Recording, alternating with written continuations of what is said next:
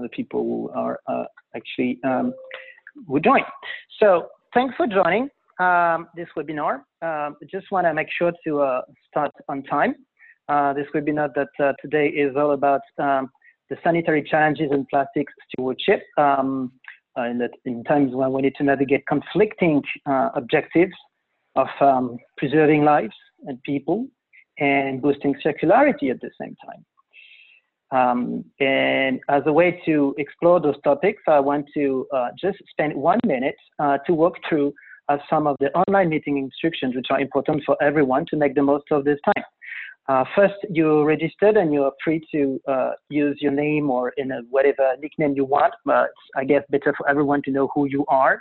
Um, by the way, particularly through LinkedIn, you can have access to the full list of uh, people who registered um, and to take part in this uh, in this meeting. So that's probably a, a, good way for each of you to know who are the other participants of this uh, webinar. You are by default in mute mode. Um, this is a way to ensure and maximize the quality of um, the discussion.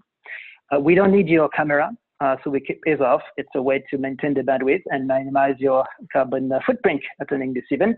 And of course, if you find this uh, discussion interesting, you are very welcome to invite other participants, um, either through LinkedIn or uh, through um, through through uh, the function um, provided in Zoom.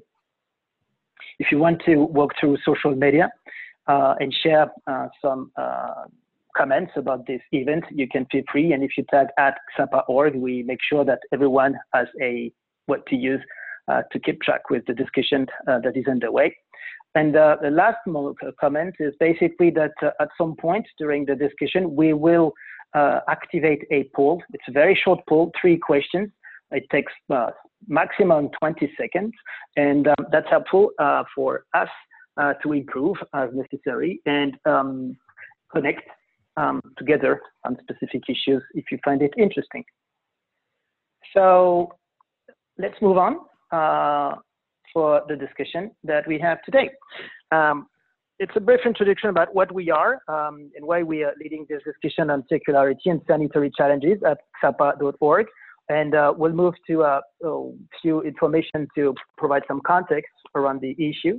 And then uh, that's the core of the discussion. We'll make the most of the valuable um, interveners we have um, sharing their views and their expertise with us. Um, and uh, namely, uh, we'll have uh, David Croft, Aya Ayawe and Mario Hutter. So, very brief introduction. Xapa.org is funded as an organization to address what we call the decade of turbulence. A few months ago, we would have uh, called the decade uh, decade of delivery, uh, as we're uh, uh, huge sanitary uh, global crisis. Um, it is fair to say that we can talk about a decade of turbulence. In the middle of that decade of turbulence, we know that we have to manage conflicting objectives. Um, uh, sanitary crisis generates um, at the same time recession that might call for uh, savings. And at the same time, we know that the global goals are calling for investments in climate, in circularity, in people. Um, so we've created uh, Xapa.org as an organization to help particularly businesses and investors to innovate, uh, accelerate, and contribute to global goals the best they can. We do that through three activities of consulting uh, to identify the priority areas where we can accelerate and innovate.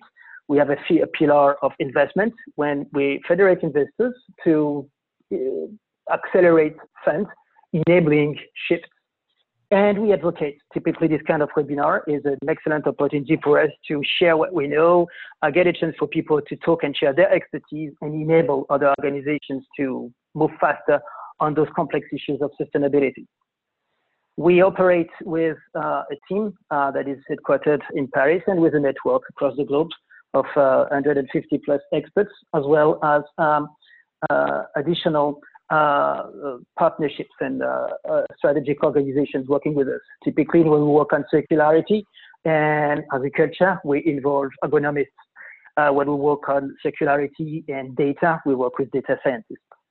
That's just uh, uh, random examples of the kind of network. The idea for us is really to ensure that there is good combination of expertise to provide very uh, uh, targeted support. as part of our advocacy programs, we lead uh, the production of, of, reports, which can be funded by grants and foundations. Um, you have some illustrative uh, blog articles you can access uh, on open source manner on uh, the publication section of uh, xapa.org. And we produce regular webinars. Today we're talking about circularity and sanitary challenges. And later in the month, there will be another webinar uh, uh, engaging conversation on the upcoming uh, European Union initiative on um, due diligence and human rights for 2021, uh, where there's there are actually already 150 plus uh, registered participants, so you're welcome to, to, to join as well. Um, so let's uh, focus a little bit on the circularity and the context. Um, at the end of the day, uh, the way we think we can uh, engage that conversation on circularity and sanitary challenges is, is very simple.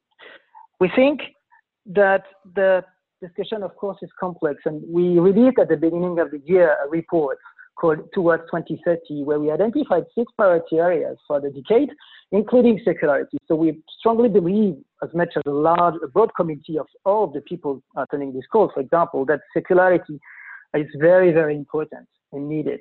Uh, however, because it's challenging, um, it is not making the progresses that are needed. Um, at the end of the day, challenge we have today in the middle of uh, the um, the sanitary crisis is, uh, in simple terms, the fact that we have conflicting objectives. Um, on the one hand, uh, the sanitary dilemma are exacerbating the challenges of circularity, uh, simply because the single-use uh, solution can be a good solution to protect health of people. And at the same time, we know that uh, we need to bolster circularity. So how to do that? At least in the middle, what we know from a pure economic perspective, and we're talking about that just with a client yesterday on the in the and the, the hotel segment. Um, now they need to use disposable uh, uh, elements for bedrooms, and uh, that implies that uh, staff need to work twice longer, which is a big cost for the company. So they don't really know how to manage that. But it's a very practical and concrete example of how they they know that they're in a conflicting situation to adapt uh, hotel management to uh, sanitary challenges, and at the same time, they know that it's at a cost that they cannot afford uh, on the long range. Um, so clearly, uh, there is uh, something here uh, that has to be managed in a very smart manner. And in response to that, of course, businesses and investors are have to manage with controversies and are under strong pressure. Uh, and we've just shared here a few examples. And at the end of the day, we believe at xapa.org that the only one way forward is basically to maintain a clear direction and to, to identify the right way to, of course, demonstrate agility and adapt to the sanitary challenges, and at the same time build trust over time, being credible with commitments which have been made and maintain a direction over time uh, to deliver on the decade on circularity as much as on other topics. So um, that implies also, when this is um, what's outlined here, that um, for businesses and investors, sanitary challenges on circularity brings even more complexity. And here you have the example of the conflicting regulations uh, you can find between uh, what's going on mostly in Europe and in the US, where on the one hand, um, there is the ban for single-use plastics that is in the way, and on the other hand, uh, there are examples where, at the end of the day, uh, some regulations are uh, diminishing in impact. Um, so when you look at that from a business perspective, that shows poor stability in terms of a regulatory framework to define and make decisions according to security. There is no other solution than make the business case and maintain a credible trajectory, we believe. And this is the last uh, section which we wanted to share in introduction. Um, those questions of circularity, we believe, are going to gain in importance for the years to come because they're moving or shifting from a perspective of acceptability from an environmental standpoint to an acceptability and even legal issues uh, that are growing in importance from not only an environmental standpoint, but also a human rights standpoint. Um, uh, we can see, and that'll be part of the discussion of the webinar that will be uh, um, led uh, on the 30th of, of, um, of June. um, that uh, the discussions underway at the European Union, for example, include uh, human rights um, scope of vigilance uh, that expand to some environmental issues, and it's likely that circularity and some of the implications of some pollutions will be part of that. So there we go. Uh, and in response to those complex issues, at least at XAPA, we are promoting actively three things that uh, will close this introduction. First, we encourage businesses and investors to choose the right battles. We know that the questions of single use, of plastics, and of circularities are extremely complex. So we believe that at the end of the day, there are reasons, there are issues, part of the sanitary challenges, which explain why some single-use solutions might make sense, but some others do not. So in that sense, it's all about choosing the right battle and uh, being strong on those to explain, educate stakeholders, but at the same time demonstrate capacity to innovate and substitute on others. Uh, so for those kind of activities, we do lead stakeholder engagement activities, for example, to really identify and clarify that. Second aspect is the investment in innovative models and innovative solutions. We do promote solutions uh, driven by digital solutions and um, uh, innovative financial solutions. There are, of course, plenty of other ways to innovate.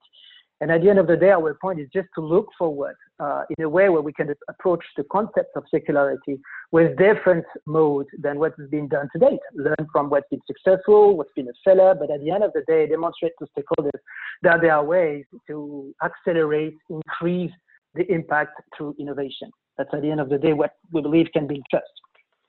So we design ourselves some impact investment model uh, structuration, structuration in that sense, federating impact investors to accelerate the way companies and companies and suppliers can invest in circularity systems.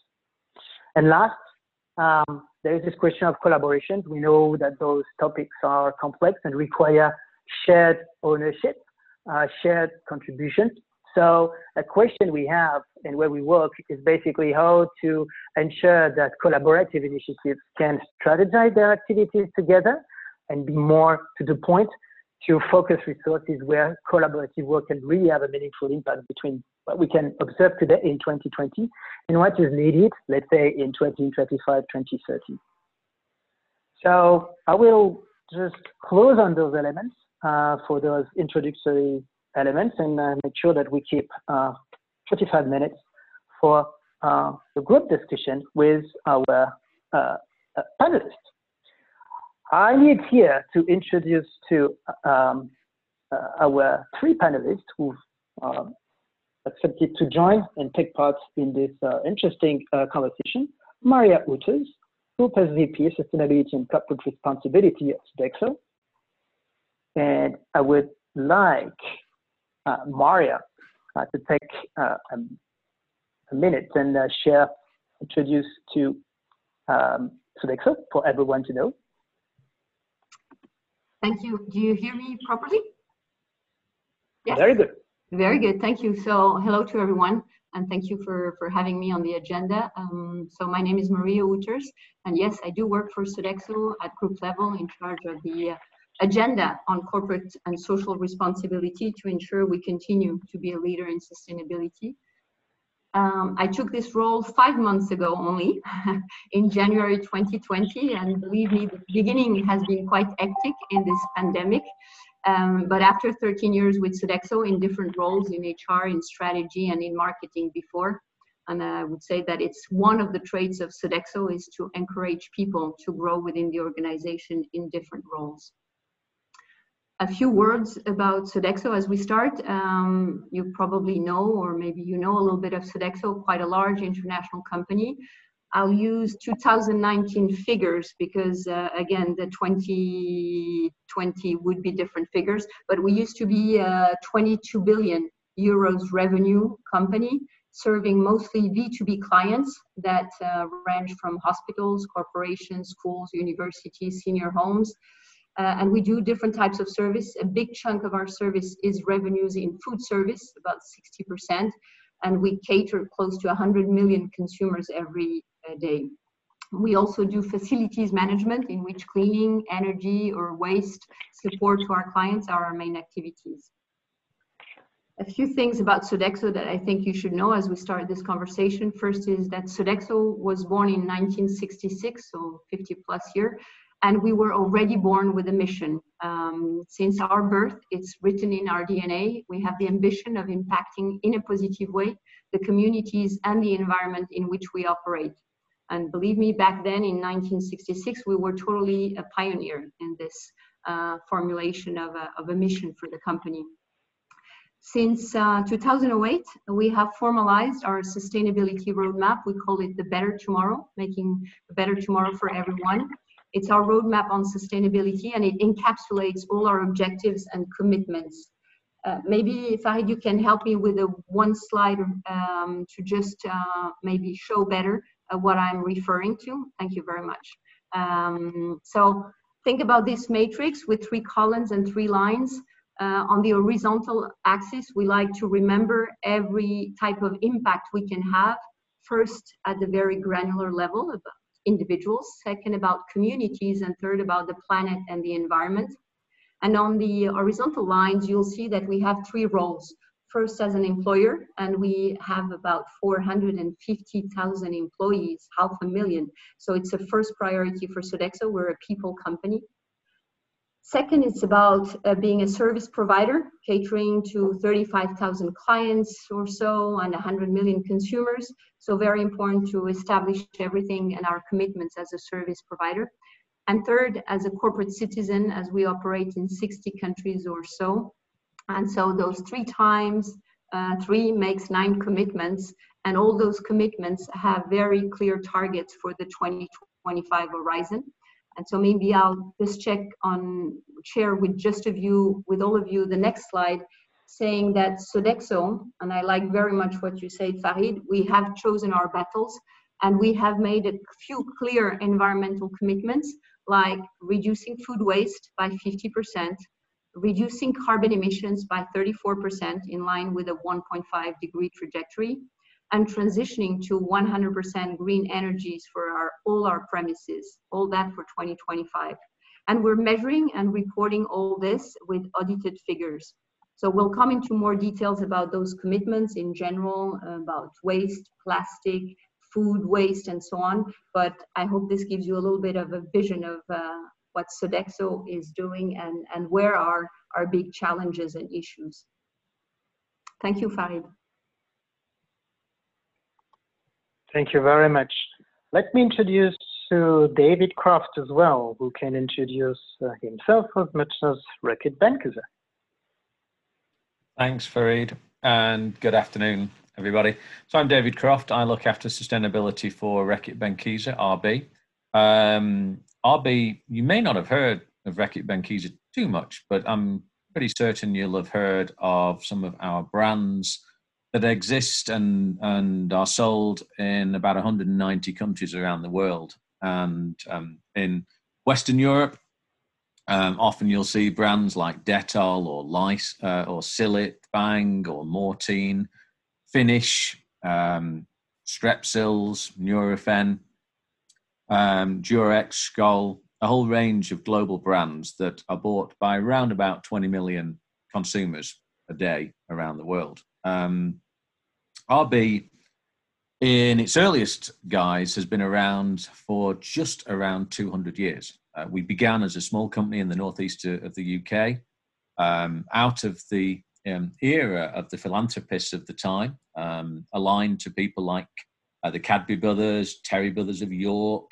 uh, the Lever brothers, who went on to set up Unilever, of course, uh, and, and, a host of others um, that were operating in that time. And then merging with Benckiser, um, we became this global business that um, that I've just been describing.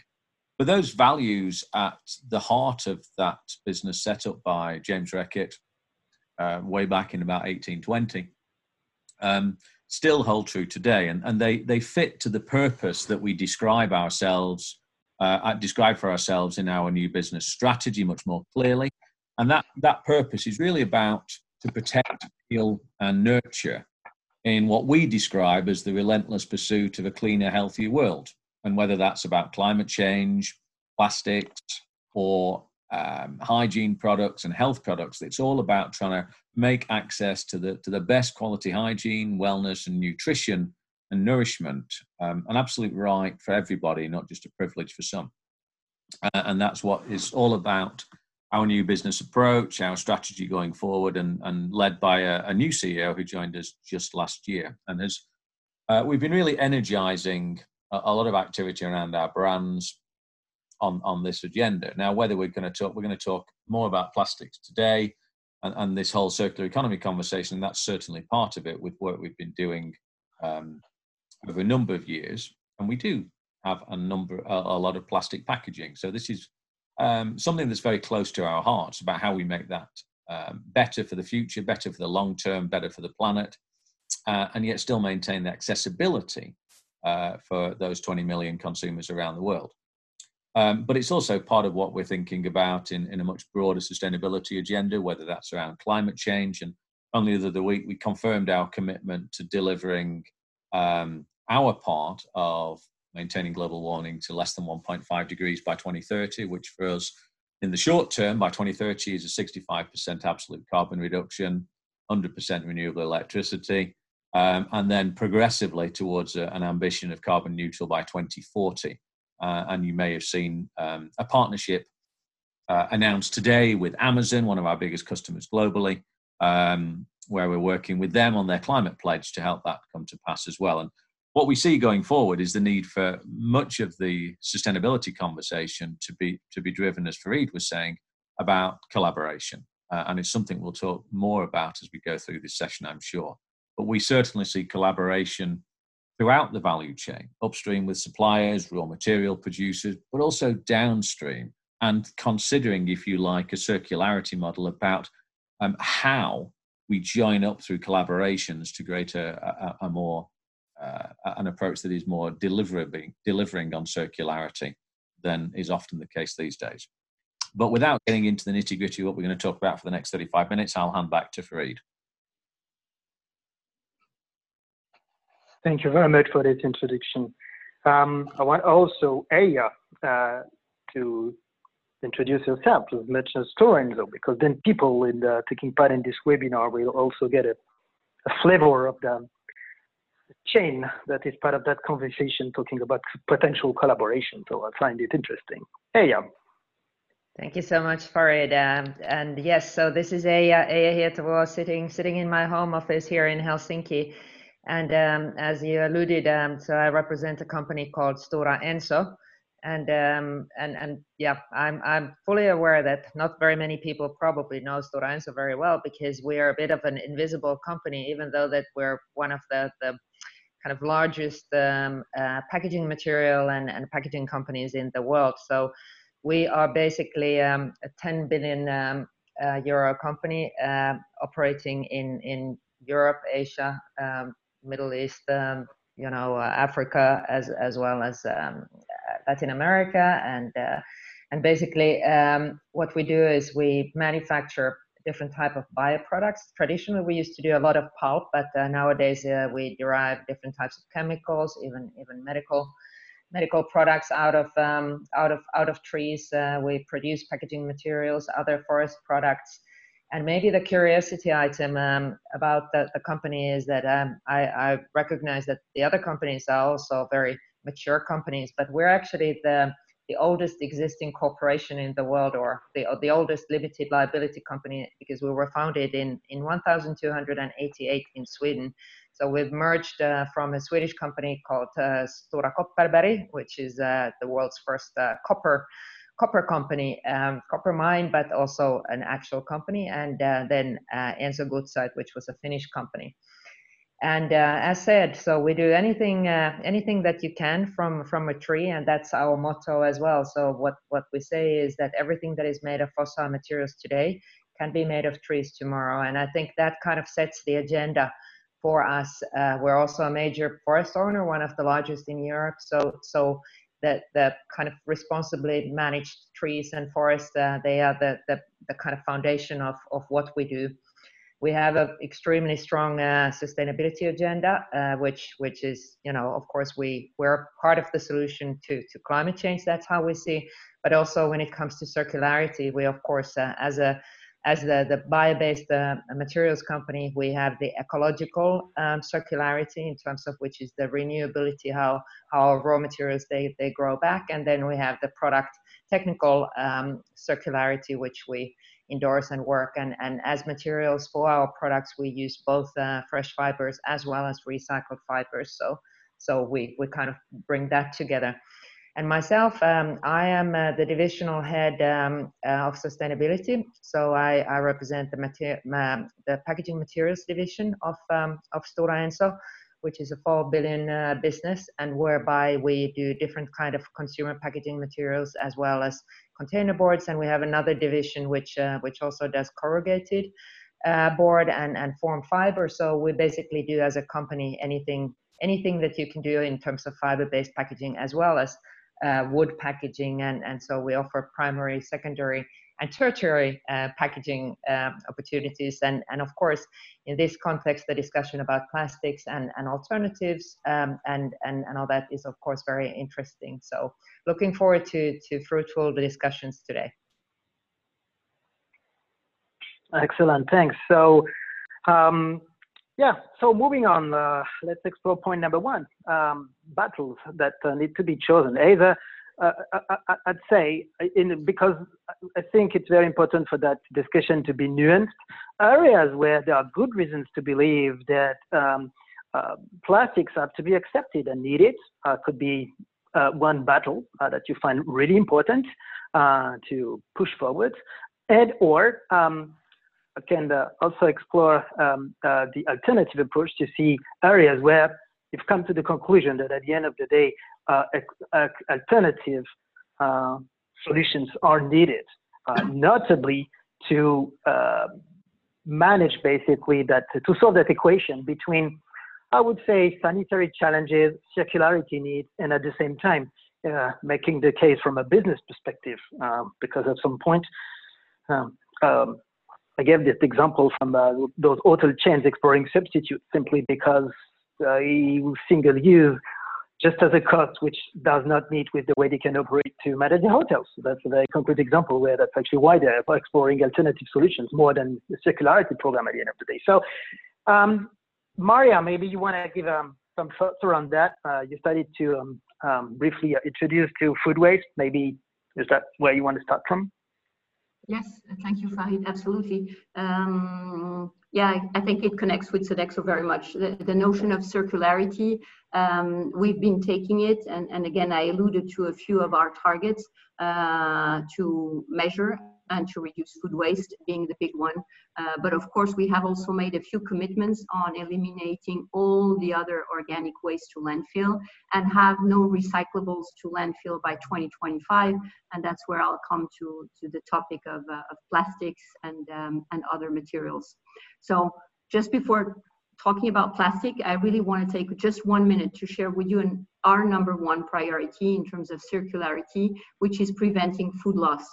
I don't know if all of you know, but uh, it's a fact today that about 30% of all the food production in the world, and it occurs all along the value chain now, from the farms, the fields, the distribution chain, the kitchens, and last in the consumer plate, 30% is lost. So it means that it's 1.3 billion tons of food that is wasted every year, and it could feed 3 billion people a year. So I think that's what we've taken as a moral scandal and the real opportunity for us uh, to set a target of reducing the 50% of our average annual 117,000 uh, tons of food that are wasted every year within Sodexo for many good and bad reasons. We want to tackle and address this, and you can do it by setting a target, deploying measurement tools in, on the site, and educating our teams and our consumers towards that. So I really could not keep this message about food waste and, and the opportunity that, that we have here. Coming now to all the, the other materials that are involved in our, our type of services. Um, we, we have, of course, and, and we have in our cafeterias, and, um, and I hope some of you have uh, been uh, served by, by a Sodexo team and with a good experience. But we have the, the plastic bottles, the aluminum cans, we have um, uh, cutleries, we have many things that exist, we call the disposables, that are either uh, from Sodexo or that come from our suppliers that will be on a site. The first thing that we have always said before COVID or after COVID, it's prevention. Uh, and we can do a lot in terms of educating. Uh, if I start from food, of course, if we adapt better the portion sizing, it's one very good way of uh, reducing at the end the waste. But for all the rest, it's really about adopting first a by request only for bags, for cutlery. Uh, when we acquired, for example, Food Chéri, a food delivery company in France, uh, one of the first things we've made was to change the cutlery to make it only on demand. And that's already by first reducing the usage and the need upfront. Uh, promoting bulk condiments or bulk buffets with yogurts or salads um, and to avoid all the small plastic containers is one way of really first doing prevention. So I think it's one of the very first objectives. And we started way before COVID to be working on plastic free sites, uh, plastic free dining locations. Uh, and we can push those efforts through the collaboration of some of our clients, um, like Unilever, Telefonica, or uh, public accounts like the Comité des Régions in Brussels, where uh, the client and us have agreed to go for a 100% free plastic sites and to eliminate plastics, aluminium, even cardboard cups and so on. Um, so today, today Sodexo has eliminated a few things. So there was the bad plastic, as you mentioned, Farid. And so for plastic straws, for stirrers in your coffee, uh, for plastic bags to take away your food, all that is gone. Um, and we're not going to go backwards. Then there is a few places where um, it's true that for very clear sanitary reasons, and uh, we'll see the surge of much more uh, plastic uh, boxes or paper card boxes with plastic uh, tops um, and plastic sealing on a lot of the food where the consumers now have a fear uh, and uh, and while we don't have enough knowledge from covid about where's the transmission where's the virus and so on we will accept and we will know that we have to accept again plastic. We're not going to replace the, um, the old plastic bottles uh, that have been replaced with uh, water fountains. There's no need to go backwards on this but on a few places we acknowledge that plastic is going to have a little bit of a surge and we need to accept this. I will take probably a very controversial um, word on this i would say that uh, we can, i will not be able and within sodexo we know that we will accept for sanitary good reasons some plastic to come back but i see it as well as an opportunity for pushing on another battle uh, I cannot offset all the harm that we will be doing again to oceans and to the planet uh, by pulling all this plastic into the water. But we can do things like first pushing another battle that has a very good impact on the environment and climate, which is uh, pushing for more plant-based diets and less meat and the carbon emissions that we get from significantly reducing meat uh, is not offsetted at all by the surge of plastic. And of course, we need to work on all the recycling with the collection of plastic. And we've been pulling together policies for all our countries, but it really depends on legislation and even just the sites themselves. Uh, depending on the client, if it's a hospital or a school, uh, how's the configuration of the place, how can we improve um, collection uh, of the plastic that will uh, be happening. So uh, maybe a long answer, but to say some of it uh, we have eliminated, we don't go backwards. Some of it we'll have to accept it, and we can work, of course, uh, and we'll discuss more about that, about how to replace this with less harmful materials, um, still how to be productive. But I will say we'll also push for another battle that has also a very good impact on planet, which is more plant-based versus less meat-based diets. I hope it's not too controversial. I'm not giving up on plastic, but I really wanted to say also this message because there is a, a logic of offsetting and trading off here, the impacts. there are trade-offs and it's all connected. So it's, it's all connected at the end of the day. Just curious, moving to David, uh, to explore also as part of the, the battles that you've uh, selected, Maria, the concept of uh, making solutions accepted and affordable for consumers. Because when David introduced um, himself and his work, he mentioned that, that aspect, which I believe is actually also important uh, especially if we say that we're in the middle of a crisis. At the end of the day, affordability remains also something important, building solutions. So, David, battles. yeah, thanks, Farid. I mean, listen, um, I, I, think we, you know, we can talk about this in the context of of total material use. We can focus on on the stuff that is, you know, always front of mind when we talk about circular economy in terms of product design and packaging design, especially. Um, I think, you know, I, I, think there's a real sense that we, we need to think more broadly than just the packaging, but I know we're going to focus a little bit on that today because that's where some of those points about affordability, and particularly in the case of you know some of the products we deal with in, in terms of the, the health side of the business, um, the necessity for product integrity um, and, and consumer confidence um, around product integrity is, is absolutely critical, and plastic is a good material for that. That doesn't mean to say it can't improve.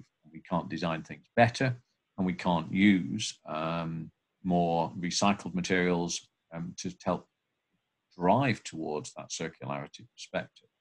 But it is beyond packaging as well, because we're looking at things like raw material input um, in terms of recycled feedstocks that we can use for ingredients in products, both chemical ingredients, as well as also the sort of more natural um, ingredients that we use, for example, from natural materials like latex or dairy and things like that. So we have to think about everything fitting together in that context of circularity. And I do think, um, you know, just at the outset, I think it's really difficult for many businesses that were set up based upon a linear economy model to now redefine how they work. And that's why um, I started this conversation with the point about um, collaboration to help use that collaboration to see how you can fill in the remaining arcs um, of the circle to talk to circularity because I think it's going to be challenging. It is challenging for one organization to do that on its own.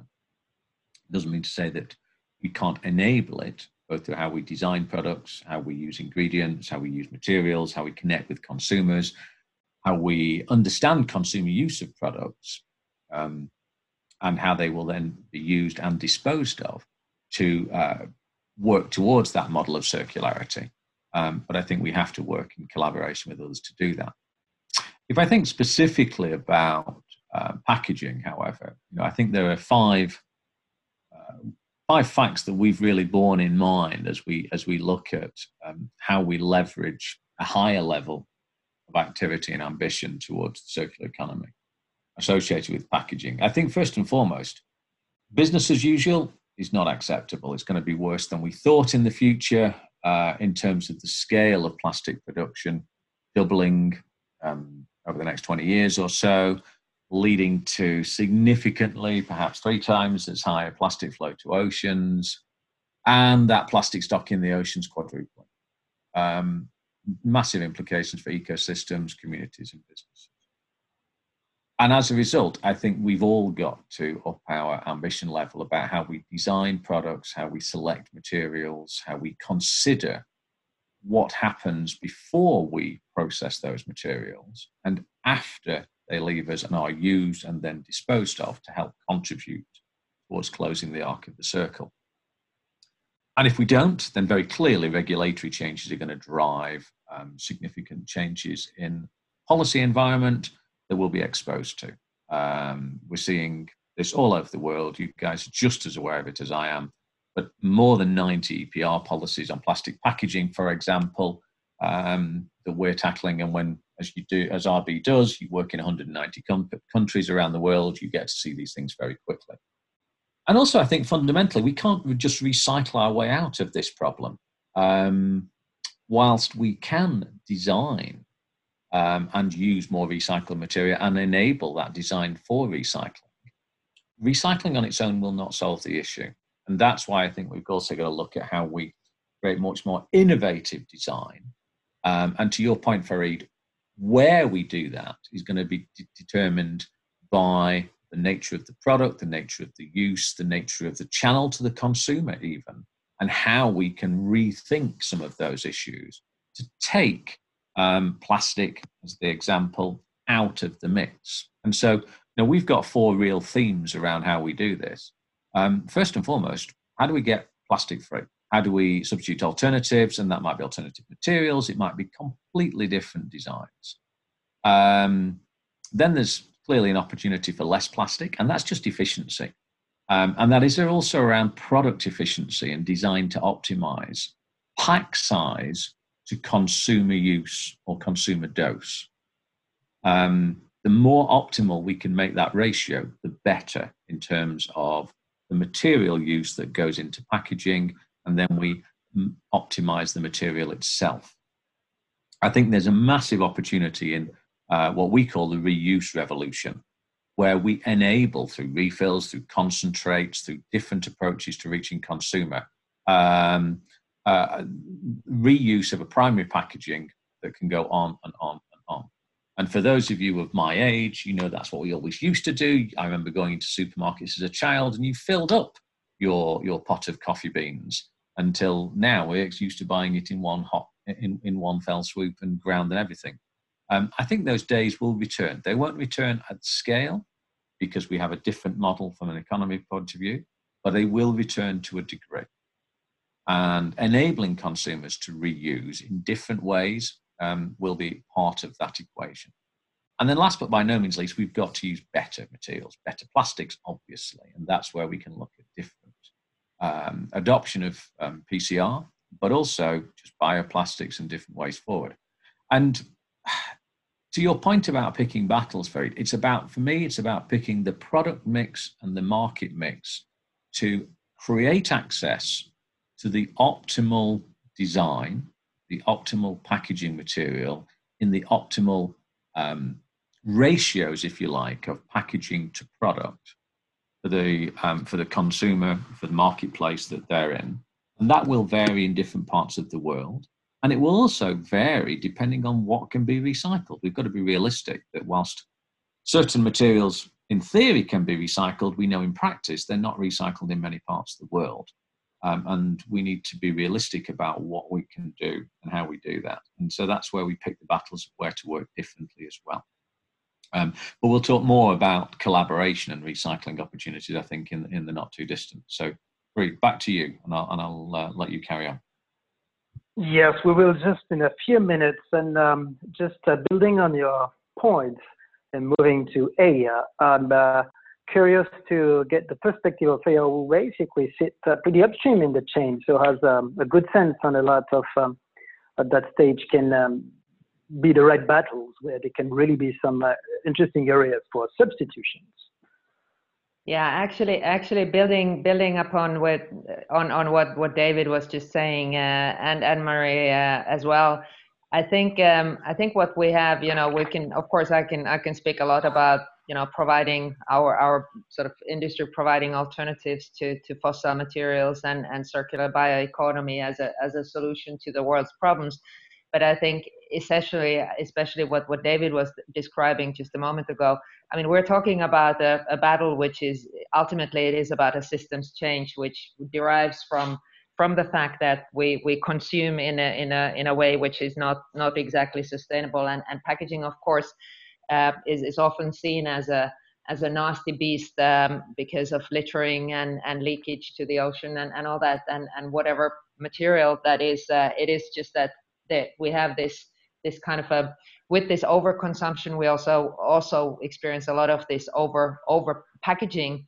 And uh, and maybe maybe if there is a battle uh, battle to to to choose it, it really is to to look at this holistically. And and uh, and of course you know uh, we need to reduce we need to reuse um, and and we need to replace. So when it comes to plastics um, i think you know i'm not going to be the one judging that plastic is is is all bad because I think plastic plays a role and it's it's actually a fantastic material in in certain applications. And what we really need to think through is is you know for packaging it, there is a role that it plays. It is to protect the goods which which are in there. and coming back to this um, topic of, um, of, of the COVID-19, I think this is where we've uh, again remembered that packaging actually plays this this role. So it has it creates societal value because it protects us from from getting those those germs and and from those illnesses and the diarrheas of of of uh, which are which are plaguing you know in, in in the developing world. So so this is why we have packaging and and this is why we didn't you know like in the old days when we didn't have packaging or we used just um, you know certain containers for instance to buy milk fresh and and all that we we would we would uh, often often have stomach ache.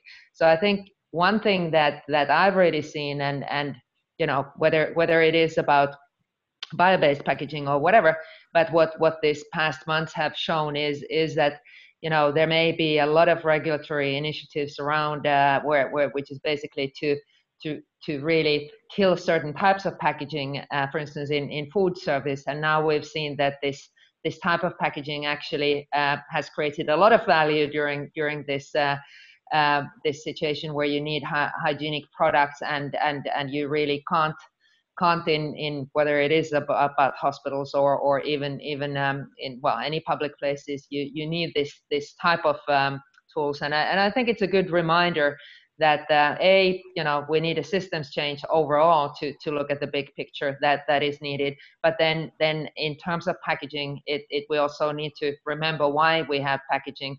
And uh, and and you know it's not only about the the hygiene. It is about and and the protecting the goods. It's it's also about the reducing the food waste and and contributing to to the you know um, doing its role in in um, in in the climate debate as well. So I, I, think I think it's um, it's good to bring the debate back and, and also see that packaging is not all bad and neither is uh, plastic packaging uh, in particular. It serves a role as well and and um, and and yeah, let's let's be let's be real out there that what what are the things that we need and and how to improve the situation and and just reduce the the unwanted impacts of of packaging and and plastics. Yeah, just uh, building on the what you just shared, I'm just curious, moving on point number two about innovative models. If you would share one uh, illustrative area where you think uh, there could be some interesting innovation um, for the years to come, could be technology, it could be in terms of management, it could be in terms of policy making, whatever. That would be yep. interesting.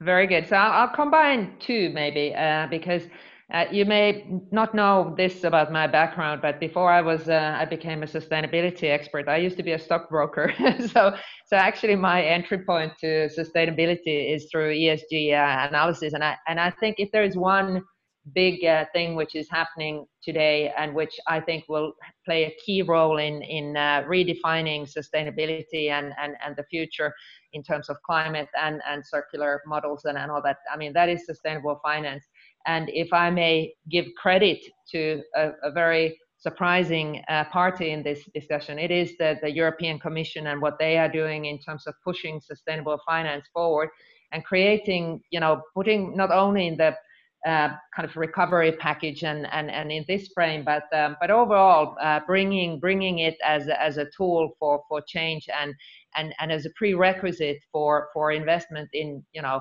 reducing fossil fossil um, energy and and fossil based energies and, and and all that so i think this is really the biggest innovation that we see and and the biggest driver that for for sustainability that we we today should have not only the the kind of the the financial sector driving driving uh, esg but the fact that the public sector is is embedding that into in, into the way of working and, and its role in, in recovery. I, I think that that would be my my kind of um, award-winning uh, solution for the future. Interesting. Uh, as uh, is built with a very, very strong background in finance, very traditional finance, I would say, but that's clearly because that's one way forward we strongly believe in uh, to accelerate uh, solutions. Um, and moving to Maria, uh, then I think that would be interesting to get also your perspective on um, on something, one thing innovative you think can be a game changer for the years to come? I'll bounce back on what uh, yeah you just said. Uh, thank you very much, and I need to double check if Sodexo and Stora Enso are working on packaging. Uh, thank you so much for remembering us that first we need to understand why packaging is important, and very often it increases uh, food life and um, and so it's important. Um, I would also agree on the fact that uh, for me, finance, I would have said somehow the first initial idea to your question, Farid, was also about uh, the green finance. Um, and Sodexo last year was, uh, to my surprise, I didn't know, I didn't work on that, but was a pioneer last year when we renewed a 1.3 billion uh, revolving credit facility with a few banks and, and BNP leading it, but to have a pricing adjustment that was linked to Sodexo's performance towards the goal of preventing uh, the 50% food waste. And I think it was a great kicker and a good uh, way for us to, to share the, the importance of this battle, the visibility of the battle uh, to ourselves, to our teams, because it's a little bit of hard work um, to implement those kinds of solutions. Sometimes there is a cost. Yes, you need to implement a balance. You need to um, uh, to every day collect data and uh, and define action plans and so on. But there was this kind of financial kicker, um, which I think it's um, it's a very good way of uh, fostering uh, innovative models. Um, I think uh, I think David spoke a little bit about that. I see an arena where it is so important to uh, uh, work on the education of our consumers uh, on uh, some of the choices. Why take the plastic bottle if you can take from the fountain into your your own cup and so on? And I haven't seen much yet fostering this kind of um, uh, opportunity for consumers to feel that they have their say, their opportunity, uh, and that laziness sometimes and other things shouldn't come into the way. So I would look forward uh, something that really uh, allows uh, consumers, and we do it sometimes, for example, on recycling when we promote bento boxes for people to reuse uh, their little boxes and so on and it's still so slow to pick up. So I think there we have contradiction and some education to do to consumers. And I would love to find some um, innovations around here about how to change behaviors and how to accelerate um, the opportunity to work together with the consumer.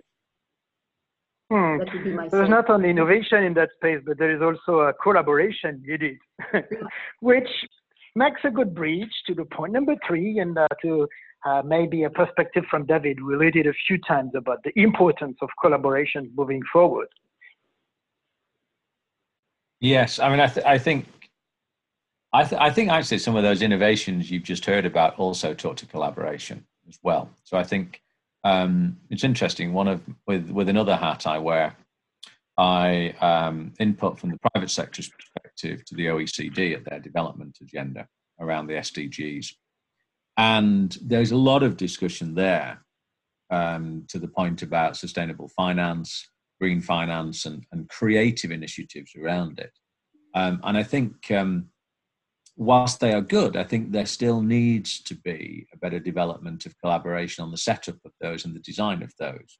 Um, if I was being perhaps a little bit controversial, they may be more in the favour of the finance providers than they are in the people who are borrowing, even though they, they may give a slightly preferential rate. Um, and so, you know, I'll, I like to sort of put a bit of controversy into the conversation, say they could be better than they are with collaboration to, to a sort of an end game. I think we also see a lot of collaboration coming through in terms of the value chain, uh, be that sort of upstream in terms of how um, how we can work differently with material providers uh, and indeed material recyclers. I'm particularly excited at the moment about um, the growth um, to scale of chemical and uh, to a lesser degree enzymic recycling streams.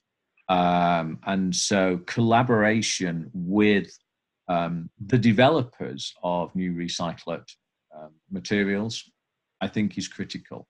Um, and at the same time, collaboration with the collection networks um, from consumers through the collection work into that uh, recycling stream, I think is also important because at that point we're starting to um, join up the remaining arc of the circle in that circularity discussion around packaging.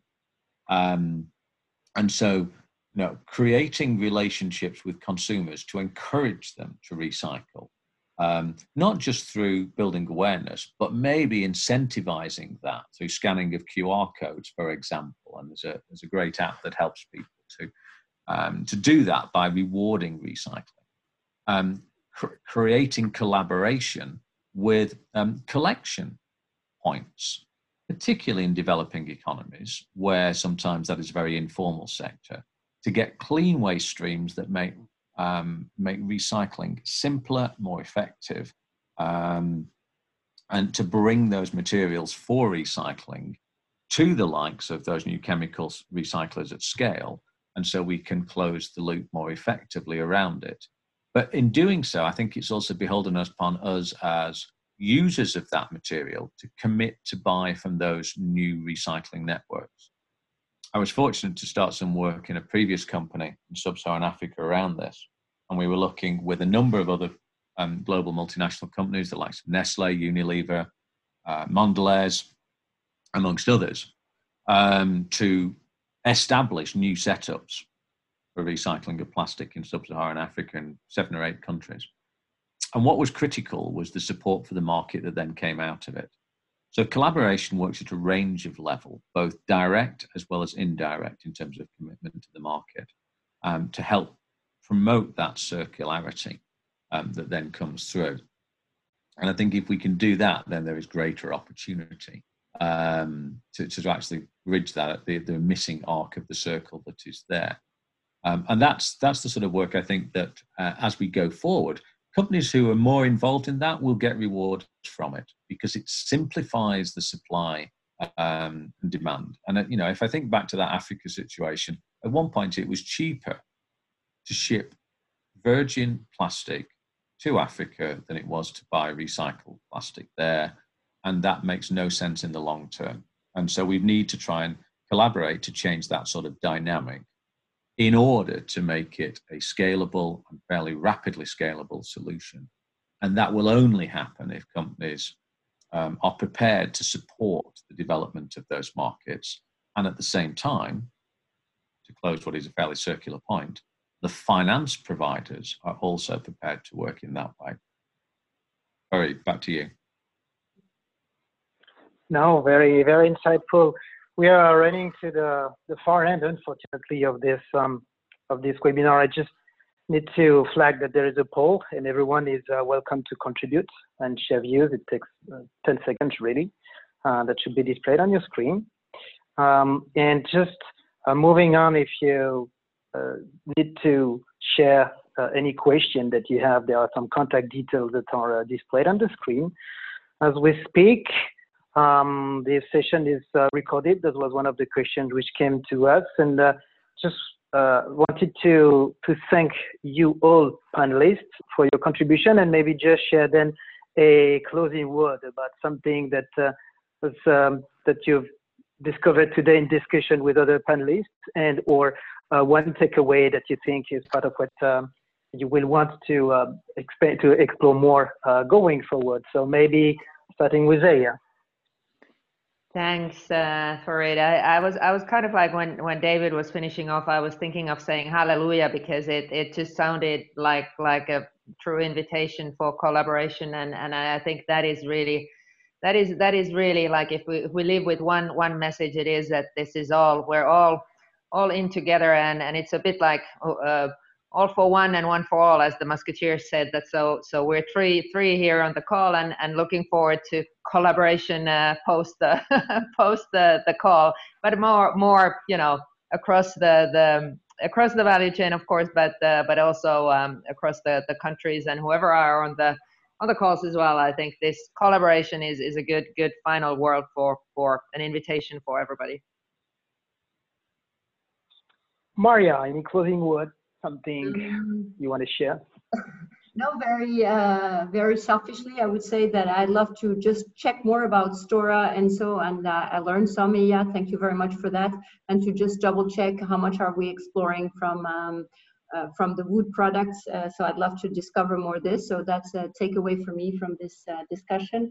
And uh, thank you as well, David, for, for sharing this notion that I never thought about uh, of creating the relationship with the consumers, and I insisted so much on uh, on the presence of the consumers of Sodexo on our site, but but creating some mechanisms of rewarding them uh, with maybe collection points and so on. As you say, digital is here. We've done a lot. We have apps to tell them about the menu. Uh, we're always thinking about um, should we educate them about the number of calories, maybe one day about the carbon emissions of their dish, but should we think about involving them in circularity and collection? I love the idea. Uh, so I'm going to give some work and some ideas for the teams internally. Thank you very much, Farid, for that. Excellent. Happy for us to be a connector in this regard and uh, for this to be inspiring. David, then luckily you have the closing word, and uh, that actually also uh, is uh, partly because you're on the western part of that conversation uh, in terms of time zone. So you're still in the middle of your day compared to Aya at least. So you can get the closing word. Well, it means everybody else is going to get to the uh, the virtual bar or the virtual restaurant for dinner before I do. So I'm um, slightly envious. Um, I, I think years ago when I was doing a lot of work on quality systems, one thing I learned was that things break down at the interface between one department and the next, or between a supplier and a customer. And you know, the same is going to be true um, in the circular economy conversation. So, what we've heard today is, I think, three um, experiences from three people at different points in that value chain. And I think if the opportunity is there to really look at what individually we receive from the person we buy from and how we pass something on to our customer or the consumer, and try and make certain that we manage that interface so that we know that what we pass on can be readily recycled and contribute another arc in the circle that will deliver that circularity in the long term then I think we are we'll place ourselves in a better position. And partly that's about collaboration, and partly it's about understanding the point in that circle that we all occupy and how we can act to make certain that the circle is closed by others further down the line. Thank you very much. Um, so now it's time to close the conversation. Um, to thank you all. Um, and uh, if you have any question, we shared uh, the details, as I mentioned earlier, through LinkedIn. Particularly, you can make sure to connect with each other uh, in terms of uh, participants as uh, you see interest and fit. Thanks for the um, participation, the webinar, which will be recorded, uploaded. There will be a blog that will be produced out of that as well. Um, and I wish you all an excellent evening, as much as a day for those joining us, particularly from the US. So thank you very much and have a great rest of the day or evening. Bye, Thank everyone. You, Bye. Bye. Bye bye. Thanks, Farid. Thank you.